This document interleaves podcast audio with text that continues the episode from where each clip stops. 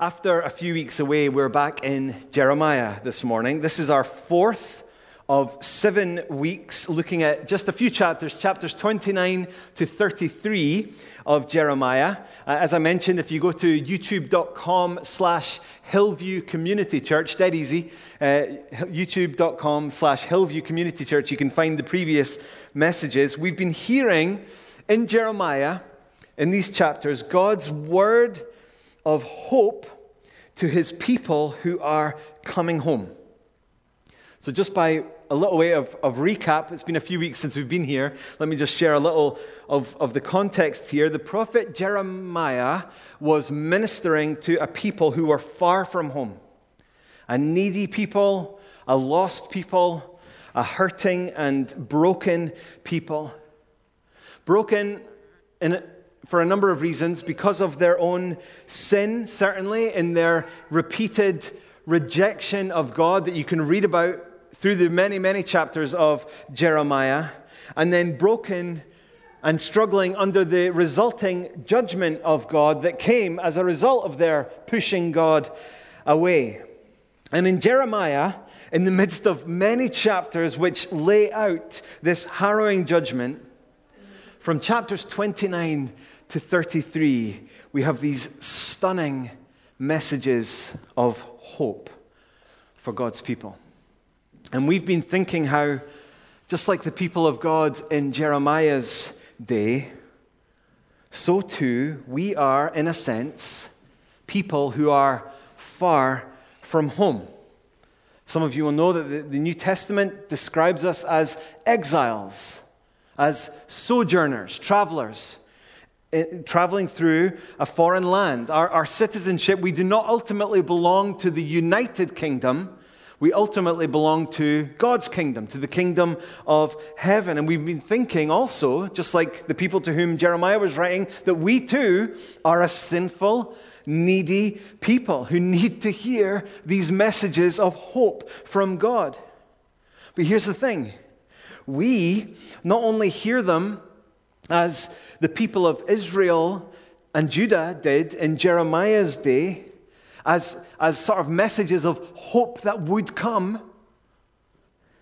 But we are a people living under these stunning promises of hope, confirmed as sure and certain through the work of Jesus Christ.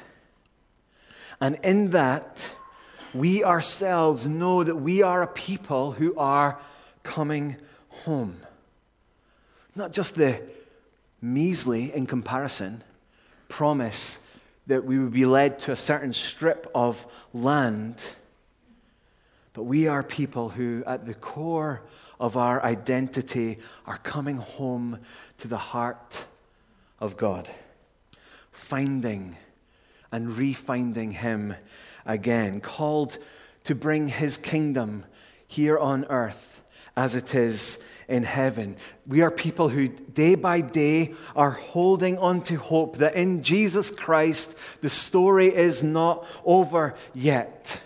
We're people who are awaiting his return when full and final renewal and restoration will come to this world, and we will dwell in perfect peace and joy with God and with one another. And we've been thinking about that within the context of this particular moment that we find ourselves in, where this is for us as a church as a country, I think as a world, to be honest, it's something of a reset. As we come back together and recognize that that's an ongoing process. It's not just something that, that did, that has happened, that we're, oh, we're back now. No, no, this is going to take time. This is a journey. It's, it's not something that's fully happened. We are taking seriously or seeking to take seriously as a church family the fact that this has been and in many ways remains a very, very challenging season. And we're seeking hope as God's people coming home.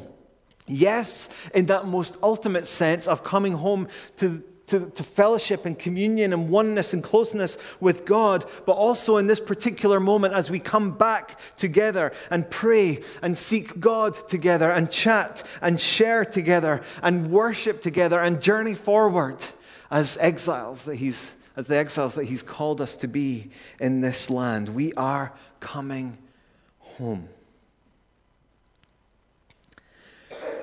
There was a phrase that our dear late brother Dominic Smart used a couple of times that really struck me when he first said it. I, I uh, have to be honest, it's one of many things that Dominic said that I think about week after week after week. Uh, he used this particular phrase at least once while he was standing here preaching from Psalm 23 and commenting on the importance of finding the right tone for a sermon that was on that beautiful piece of poetry in Psalm chapter 23. Dominic was sharing how, you know, if you chop a passage like that up and analyze it in too minute detail in the wrong way, you can lose the heart of the passage. And he said this We don't want to dissect the skylark to find the song. Such a beautiful little phrase. What a gift he was.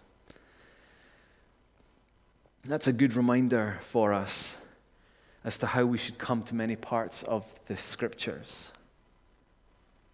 As we've considered before, the Bible is made up of uh, so many different types of literary genre. And while, for example, if you take you know, the letters of Paul, it sometimes is necessary and appropriate to get right into the weeds of word by word and why did he use it in this order and not that order, and, and to consider it really forensically in a sense like that.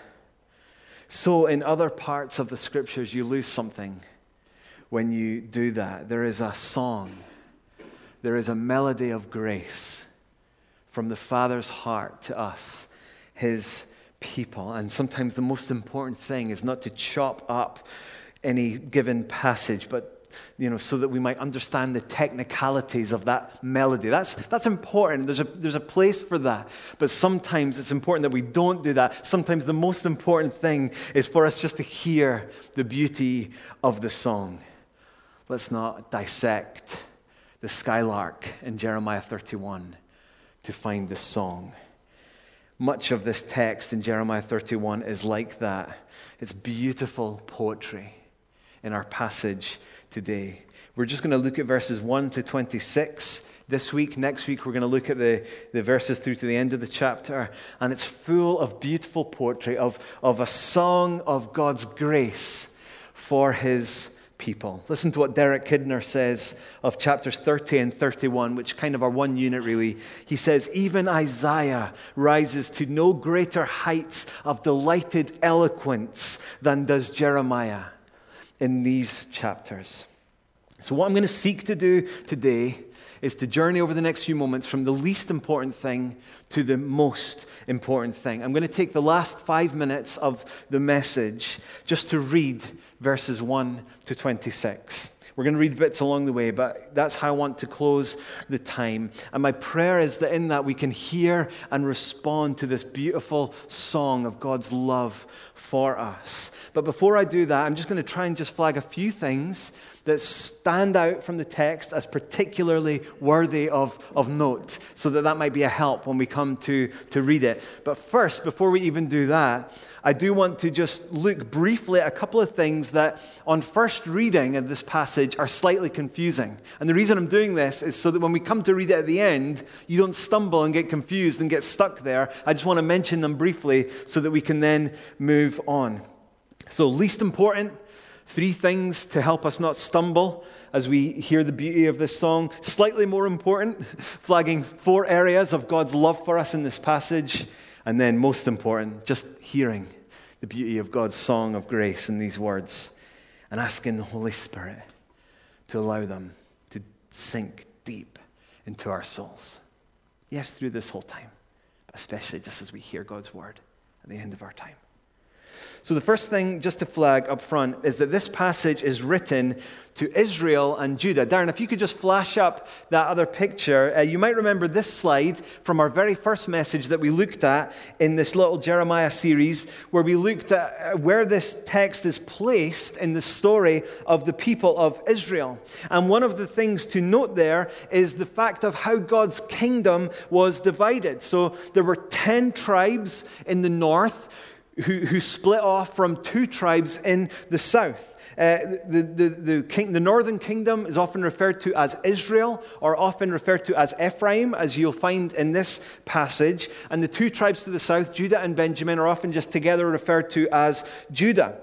And Jeremiah mostly focuses in this book on the people of Judah and Benjamin, but there are parts of his writings where he speaks to both. And chapter 31 is particularly one of those parts. Most references, actually, in the verses that we're going to read, are, are aimed at Israel or Ephraim, as we'll see. But we can see from the start of this section, if you turn back a page or tap back to chapter 30 and verses 2 to 3, you see how both Israel and Judah are in view here. So it says there, Thus says the Lord, the God of Israel, write in a book all the words that I have spoken to you.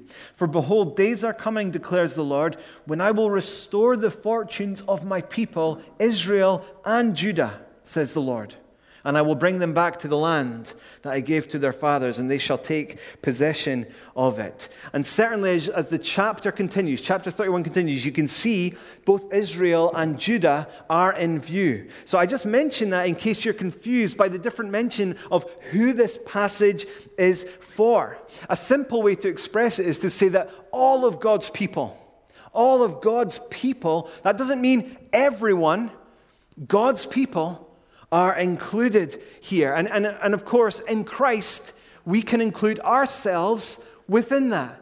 Anyone who has come to Jesus and who has been made alive in Christ Jesus are part of the people of God. This isn't just, and the point of this, of highlighting this is that this isn't just for some of God's people, but this is for all of God's people. That should be an encouragement to us. Second thing I just want to flag look at verse 15.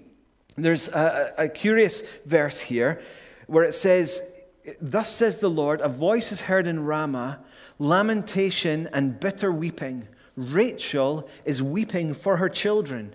She refuses to be comforted for her children because they are no more. What is this reference to Rachel? Well, some of you will remember that God, as He chose a nation for Himself, did it through Abraham, Isaac, and Jacob who then made up the tribes of Israel. And Rachel was the wife of Jacob. And uh, Rachel was one of his wives. She was the mother of Joseph, through, through whom his sons Ephraim and Manasseh came to be born. And they had a particular significance for the people of Israel. So that again, chapter 31, more than any other chapter, I think, in Jeremiah, focuses on, on the people of Israel, the northern kingdom. And here, what, what Jeremiah is doing in verse 15 is he is poetically highlighting the devastation of the exile of Israel. As if the mother of this people, Rachel herself, though long deceased, weeps from beyond the grave. So awful is this what has happened to the people of Israel, to what they have brought on themselves. And the other reason I just wanted to flag it is because as we read it later, in case it jumps out at you, is I feel like I've read that verse before, but I don't really feel like I know Jeremiah 31 off by heart.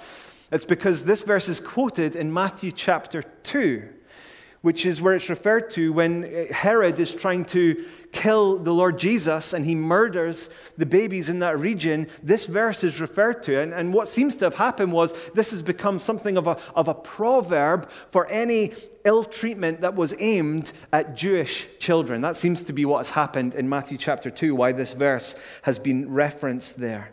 But we will see. God's response to this terrible grief. So there's this weeping for Rachel. And then, just to, just to tell you the end of the story before we get there, look at verse 16. Thus says the Lord, keep your voice from weeping and your eyes from tears.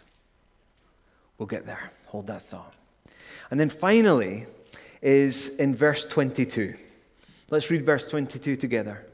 How long will you waver, O faithless daughter, Israel? For the Lord has created a new thing on the earth. A woman encircles a man. Now, here's the thing. Truthfully, no one really knows exactly what this means. There's all sorts of ideas, but the cleverest of clever people basically go, yeah, we don't really know.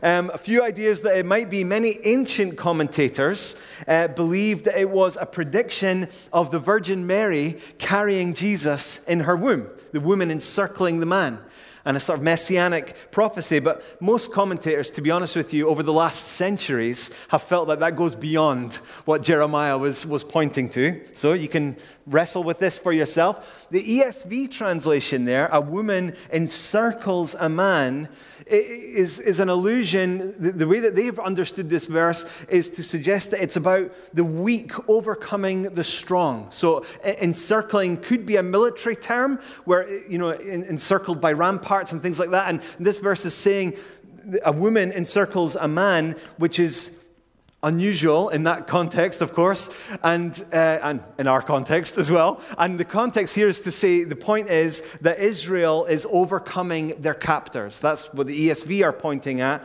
But instead of encircles, finally, the word can also mean embraces or clings to. A woman embraces a man.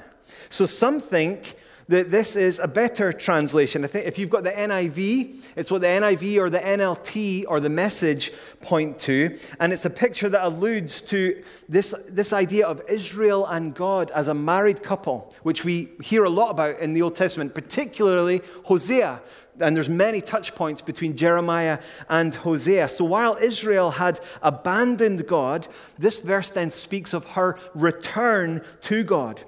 So the NIV says the woman will return to the man. The message is similar. Or the NLT puts it even more plainly Israel will embrace her God.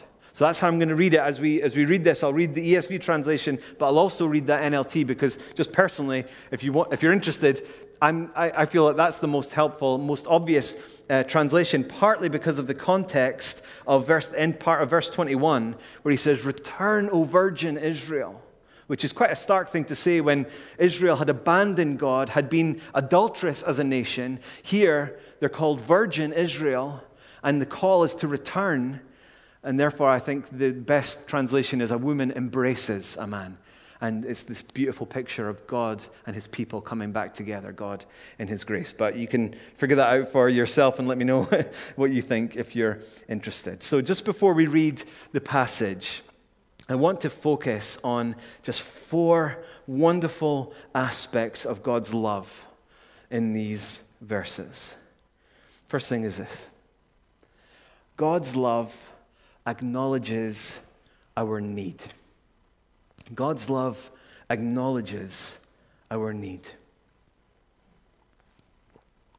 The community of faith, the family of God, including us here in Hillview, is a place for those who know that they are in need. For those who know they don't have it all together. The scriptures do not hide that reality that we, as human beings, are in deep, great need. So neither should we hide that reality, by the way, week by week. This should be a place where we can come and be honest about what kind of week we've had, about what kind of year or decade or life we've had, with all our sorrows, struggles, and difficulties. This chapter starts by pointing back to God's rescue of his people from slavery in Egypt. Look at verse 2. Thus says the Lord the people who survived the sword found grace in the wilderness when Israel sought for rest. What a beautiful phrase that is grace in the wilderness. I don't know about you, but for me, the wilderness is a wonderful metaphor for when we're struggling, but we don't really know why. I'm sure all of us know that sometimes in the depths of despair, we, we're not able to verbalize, to eloquently express why we're struggling.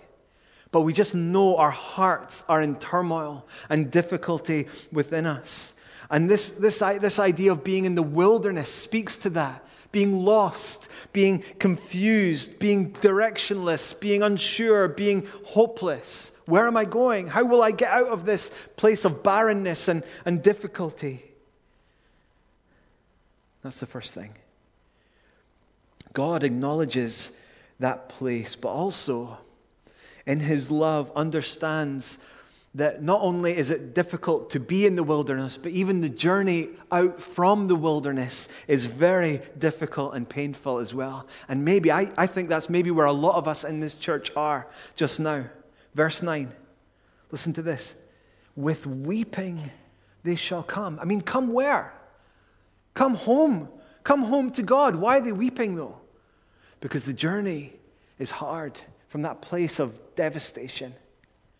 God says, With weeping they shall come, and with pleas for mercy I will lead them back.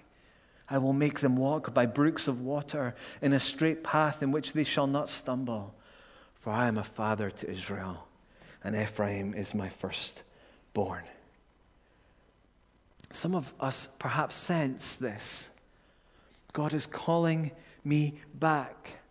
God has not let go of me, but it doesn't look great. It doesn't feel great. The, the, journey home is one of tears, one of difficulty, one of struggle. And though God is leading us, still we're, we're crying out with these pleas for mercy all the way. And it's interesting how it's worded, right? It's actually in those pleas from mercy that this is how God leads us back. With pleas for mercy I will lead them back. As we cry out to God, as we acknowledge our need of Him, it's in that place that God draws us back into His heart, brings us home. There are many reasons why we might feel in that place of grief and lostness. But certainly one of them, the next point that we see in this chapter, is, is the grief that we feel when we consider the shame that we've brought upon ourselves. Look at verse 18. I have heard Ephraim grieving. And then there, this is now a quote from those people who are grieving and struggling. You have disciplined me, God, and I was disciplined like an untrained calf. Bring me back that I may be restored, for you are the Lord my God. For after I had turned away, I relented, and after I was instructed, I struck my thigh. I was ashamed and I was confounded because I bore the disgrace of my youth. God's love acknowledges our need, and so should we, not least our need of God's discipline in our lives, our need of God's restoring hand day by day, dealing with the shame and the disgrace that we feel because of the way we have acted towards Him. While some of the struggles that we're dealing with in these days are coming at us from external forces. Certainly, friends, we need to again and again acknowledge our own sinfulness before God, individually and indeed somehow together as we pray, as we share, as we meet together week by week, to acknowledge we have pushed this God of ours away. We have wronged him. We have idolized other things as more important than him. And friends, this is God's love for us. He does not let us stay in that place of devastation, of shame and disgrace, but He calls it out so He can lead us out from that place. God's love acknowledges our need. If you're feeling like, man, everyone else is, is struggling, no one knows the little old issues that I'm facing just now, God does. God hears your tears. God knows your struggles. God knows your difficulties.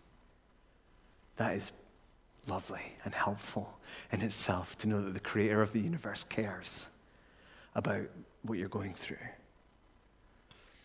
Secondly, God's love always comes first. You'll see what I mean as we go on. Look back to verse 2. I have loved you. Sorry, that's verse 3. Verse 2. The people, God says, who survived the sword found grace in the wilderness when Israel sought for rest. The Lord appeared to him from far away. I have loved you with an everlasting love. Therefore, I have continued my faithfulness to you. Do you see what comes first?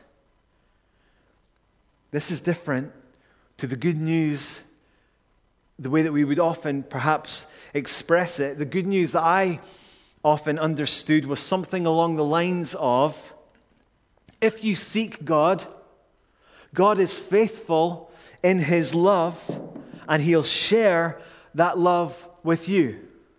Now, all those things are true, but they are incomplete because they're in the wrong order. God's love comes first. It's His love that holds His covenant commitment to maintain, to continue, as it's put there, His faithfulness. Let's read it again. I have loved you with an everlasting love. Therefore, I have continued my faithfulness to you. We see this in the very heart of how God has called a people to himself. Do you remember in Deuteronomy chapter 7? God explains why it was that he chose the people of Israel. And it says there, For you are a people holy to the Lord your God. The Lord your God has chosen you to be a people for his treasured possession out of all the peoples who are on the face of the earth. It was not because you were more in number than any other people that the Lord set his love on you and chose you, for you are the fewest of all peoples. But it is because the Lord loves you and is keeping the oath that he swore to your fathers that the Lord has brought you out with a mighty hand and redeemed you from the house of slavery, from the hand of Pharaoh, king of Egypt. Not because of anything in us, good in us, God has chosen us. Not because of anything in how we have approached God, but He has chosen us because He loves us. I know some of you cherish the verse, Psalm 18, verse 19. He brought me out into a broad place. He rescued me. Why? Because He, Katie, finish it. Delighted in me. It's Katie's favorite verse, right? He rescued me because he delighted in me. How often we think of it the other way around. Oh, God, in his, in his kindness, as I approach him, will, will maybe let me come into his presence. Oh, and maybe then if I jump through a certain number of faith hoops, he will delight in me. That's not what it says. Because God delights in us. That's why he rescued us. It's exactly the same in Jeremiah chapter 31. I have loved you with an everlasting love. Therefore, I am constrained in my covenant faithfulness because I've chosen this people, not because of anything good that they've done, but because of my love spilling out from who I am. Therefore, I have continued my faithfulness to you. Therefore, because I love these people, just because I love you, I'm not going to give up on you. God says, This is the glory of God's grace, dear friends, that will be the centerpiece of our worship forevermore. God's love always comes first. In your pain, in your need, remember the most ultimate reality that draws us back home is not our response, but most ultimately it is God's initiating love. Importantly, no matter how far from home we are, no matter how great our need, look at verse 8. Behold, I will bring them from the north country, gather them from the farthest parts of the earth, among them the blind and the lame, the pregnant woman and she who is in labor, a great company. They shall return here. So great is God's love, no matter how far you're, uh, far, how far off you are. He draws us to himself. Do you remember Jesus' parable of the lost son? He was journeying home, wondering what he might say that he might be allowed to live in the household as a servant. But while it says in Luke 15:20, he was still a long way off, his father saw him and felt compassion and ran and embraced him and kissed him. And in that, he was welcomed home, not as a servant, but as a son, an heir, a child of the king. Let God's love come first today. Thirdly, God's love is intense. Look at verse 9. It's very unusual in the Hebrew scriptures for God to be thought of as a father. Of course, in Christ, we're adopted into the family of God, and we live and pray as Jesus taught us to in, in relationship with God our Father. But this was unusual to that point, and twice in this passage, we see that God loves us not just as some impersonal force that we feel or a love that a ruler might have for his people, but God loves us as a perfect father loves a vulnerable, needy child. Verse 9 I will make them walk by brooks of water in a straight path in which they shall not stumble, for I am a father to Israel, and Ephraim is my firstborn. And it's even more wonderful in verse 20. After this grief that Ephraim has expressed, that we looked at in verses 18 to 19, listen to God's response. You know, verse 19, I was ashamed and I was confounded because I bore the disgrace of my youth. Listen to God's response. Is Ephraim my dear son? Is he my darling child? For as often as I speak against him, I do remember him still. Therefore, my heart yearns for him. I will surely have mercy on him, declares the Lord. What language that is. Some of us, sadly, in the room here, can't ever imagine hearing those sorts of words from a father who loved us. Can't ever really imagine using such language. But all of us, deep down, know the wonder of these words from any loving person spoken truly, let alone from the creator of the universe, spoken in infinite perfection and truth and faithfulness. It's almost too much to understand. It's underlined by that phrase where it says, My heart yearns for him. Do you know what the literal translation of that is? My bowels rumble for him. There you go. You can say that to someone you love later on this afternoon. Lindsay, my bowels rumble for you. but the point here, this is, let me just bring some clarity to what that means. Here's a commentator, way smarter than me, John Arthur Thompson says of this passage this very vivid anthropomorphism depicts God's stomach being churned up with longing for his son. God is not neutral about you. God is not somewhat inclined to forgive and show love to you. God's love for his children is intense and overwhelming. You are his darling child. We, together, are his darling child. Receive that word of hope today. And then, briefly, in light of that, the final thing before we read the passage is God, God's love brings us from mourning to joy. Our ultimate hope, friends, we make a big play of this, but our ultimate hope is not that our pain is seen or acknowledged as powerful and helpful as that is, but what we need is for our pain and brokenness to be made right. And throughout this passage, this is our hope. You could underline verses 4 to 7, or 16 to 17, or 23 to 25. Look out for those when we read it in a message. Just for in a moment, just for now, I want to read verses 11 to 13.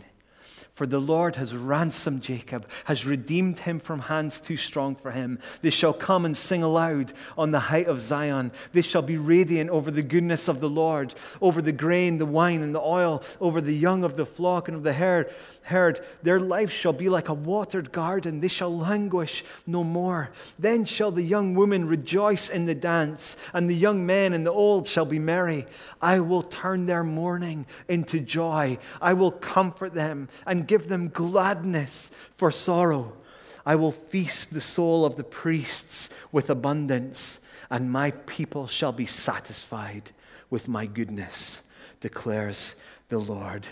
What, what a calling. Did you, did you catch that beautiful little phrase in verse, where is it? 18? Uh, 12, sorry.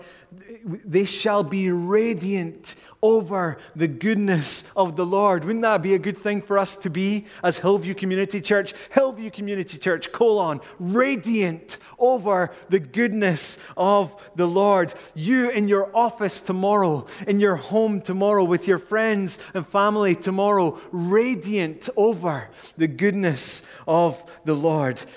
Friends, it is good that God sees our heart, that He sees our tears. It's good that God meets us through what Christ has done on the cross in our shame and disgrace. But the glory, the glory of the good news of Jesus Christ is that he doesn't just acknowledge the chaos and heartache that swirl around about us, but that he is the one who is seated on the throne who says, Behold, I am making all things new. Listen to this from Revelation chapter 21.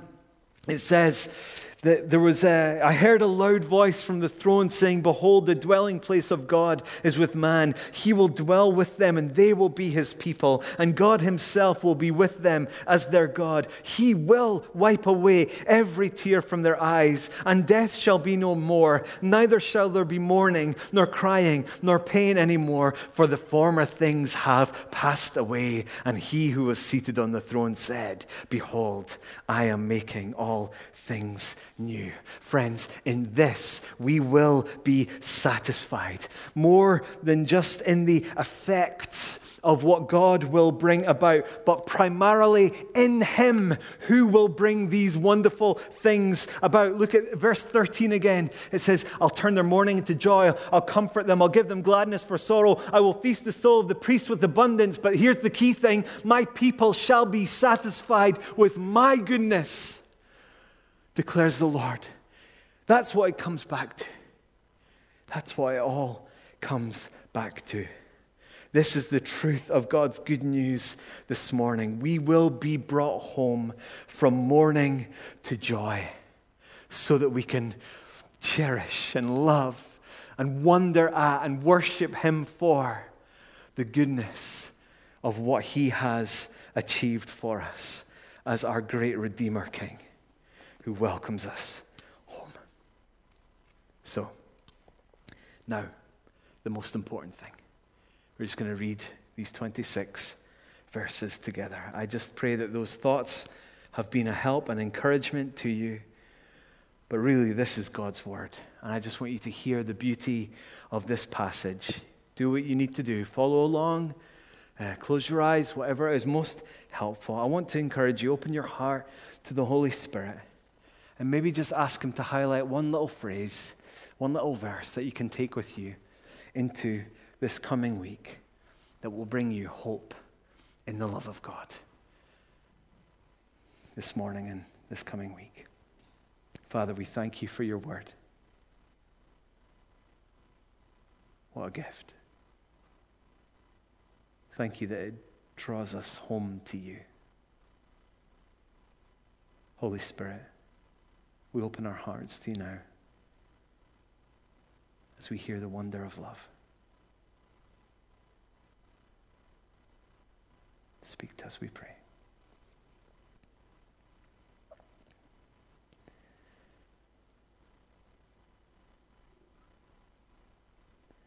At that time, in the latter days, declares the Lord, I will be the God of all the clans of Israel and they shall be my people. Thus says the Lord The people who survived the sword found grace in the wilderness. When Israel sought for rest, the Lord appeared to him from far away. I have loved you with an everlasting love. Therefore, I have continued my faithfulness to you. Again, I will build you, and you shall be built, O Virgin Israel. Again, you shall adorn yourself with tambourines, and shall go forth in the dance of the merrymakers. Again, you shall plant vineyards on the mountains of Samaria. The planters shall plant and shall enjoy the fruit. For there shall be a day when watchmen will call in the hill country of Ephraim Arise and let us go up to Zion, to the Lord our God. For thus says the Lord Sing aloud with gladness for Jacob, and raise shouts for the chief of the nations. Proclaim, give praise, and say, O Lord, save your people, the remnant of Israel. Behold, I will bring them from the north country and gather them from the farthest parts of the earth. Among them, the blind and the lame, the pregnant woman, and she who is in labor, together, a great company. They shall return here. With weeping, they shall come. And with pleas for mercy, I will lead them back. I will make them walk by brooks of water in a straight path in which they shall not stumble. For I am a father to Israel, and Ephraim is my firstborn. Hear the word of the Lord, O nations, and declare it in the coastlands far away. Say, He who scattered Israel will gather him, and will keep him as a shepherd keeps his flock. For the Lord has ransomed Jacob and has redeemed him from hands too strong for him. They shall come and sing aloud on the height of Zion. They shall be radiant over the goodness of the Lord, over the grain, the wine, and the oil, and over the young of the flock and the herd. Their life shall be like a watered garden, and they shall languish no more. Then shall the young woman rejoice in the dance, and the young men and the old shall be merry. I will turn their mourning into joy. I will comfort them and give them gladness for sorrow. I will, feast, I will feast the soul of the priests with abundance, and my people shall be satisfied with my goodness, declares the Lord. Thus says the Lord A voice is heard in Ramah, lamentation and bitter weeping. Rachel is weeping for her children she refuses to be comforted for her children because they are no more. Thus says the Lord Keep your voice from weeping and your eyes from tears, for there is a reward for your work, declares the Lord. And they shall come back from the land of the enemy. There is hope for your future, declares the Lord.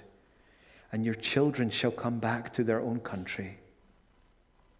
I have heard Ephraim grieving. You have disciplined me, and I was disciplined like an untrained calf. Bring me back that I may be restored, for you are the Lord my God. For after I had turned away, I relented, and after I was instructed, I struck my thigh. I was ashamed and I was confounded because I bore the disgrace of my youth. Is Ephraim my dear son? Is he my darling child? For as often as I speak against him, I do remember him still. Therefore, my heart yearns for him. I will surely have mercy on him, declares the Lord. Set up road markers for yourself. Make yourselves guideposts. Consider well the highway, the road by which you went. Return, O Virgin Israel. Return to these your cities. How long will you waver, O faithless daughter? For the Lord has created a new thing on the earth. A woman encircles a man, or Israel will embrace her God. Thus says the Lord of hosts, the God of Israel. Once more they shall use these words in the land of Judah and in its cities when I restore their fortunes. The Lord bless you, O habitation of righteousness, O holy hill. And Judah and all its cities shall dwell there together, and the farmers and those who wander with their flocks. For I will satisfy the weary soul, and every languishing soul I will replenish. Hear this, you who are struggling to sleep in these days. At this I awoke and looked, and my sleep was pleasant to me. Thank you, God, for your word.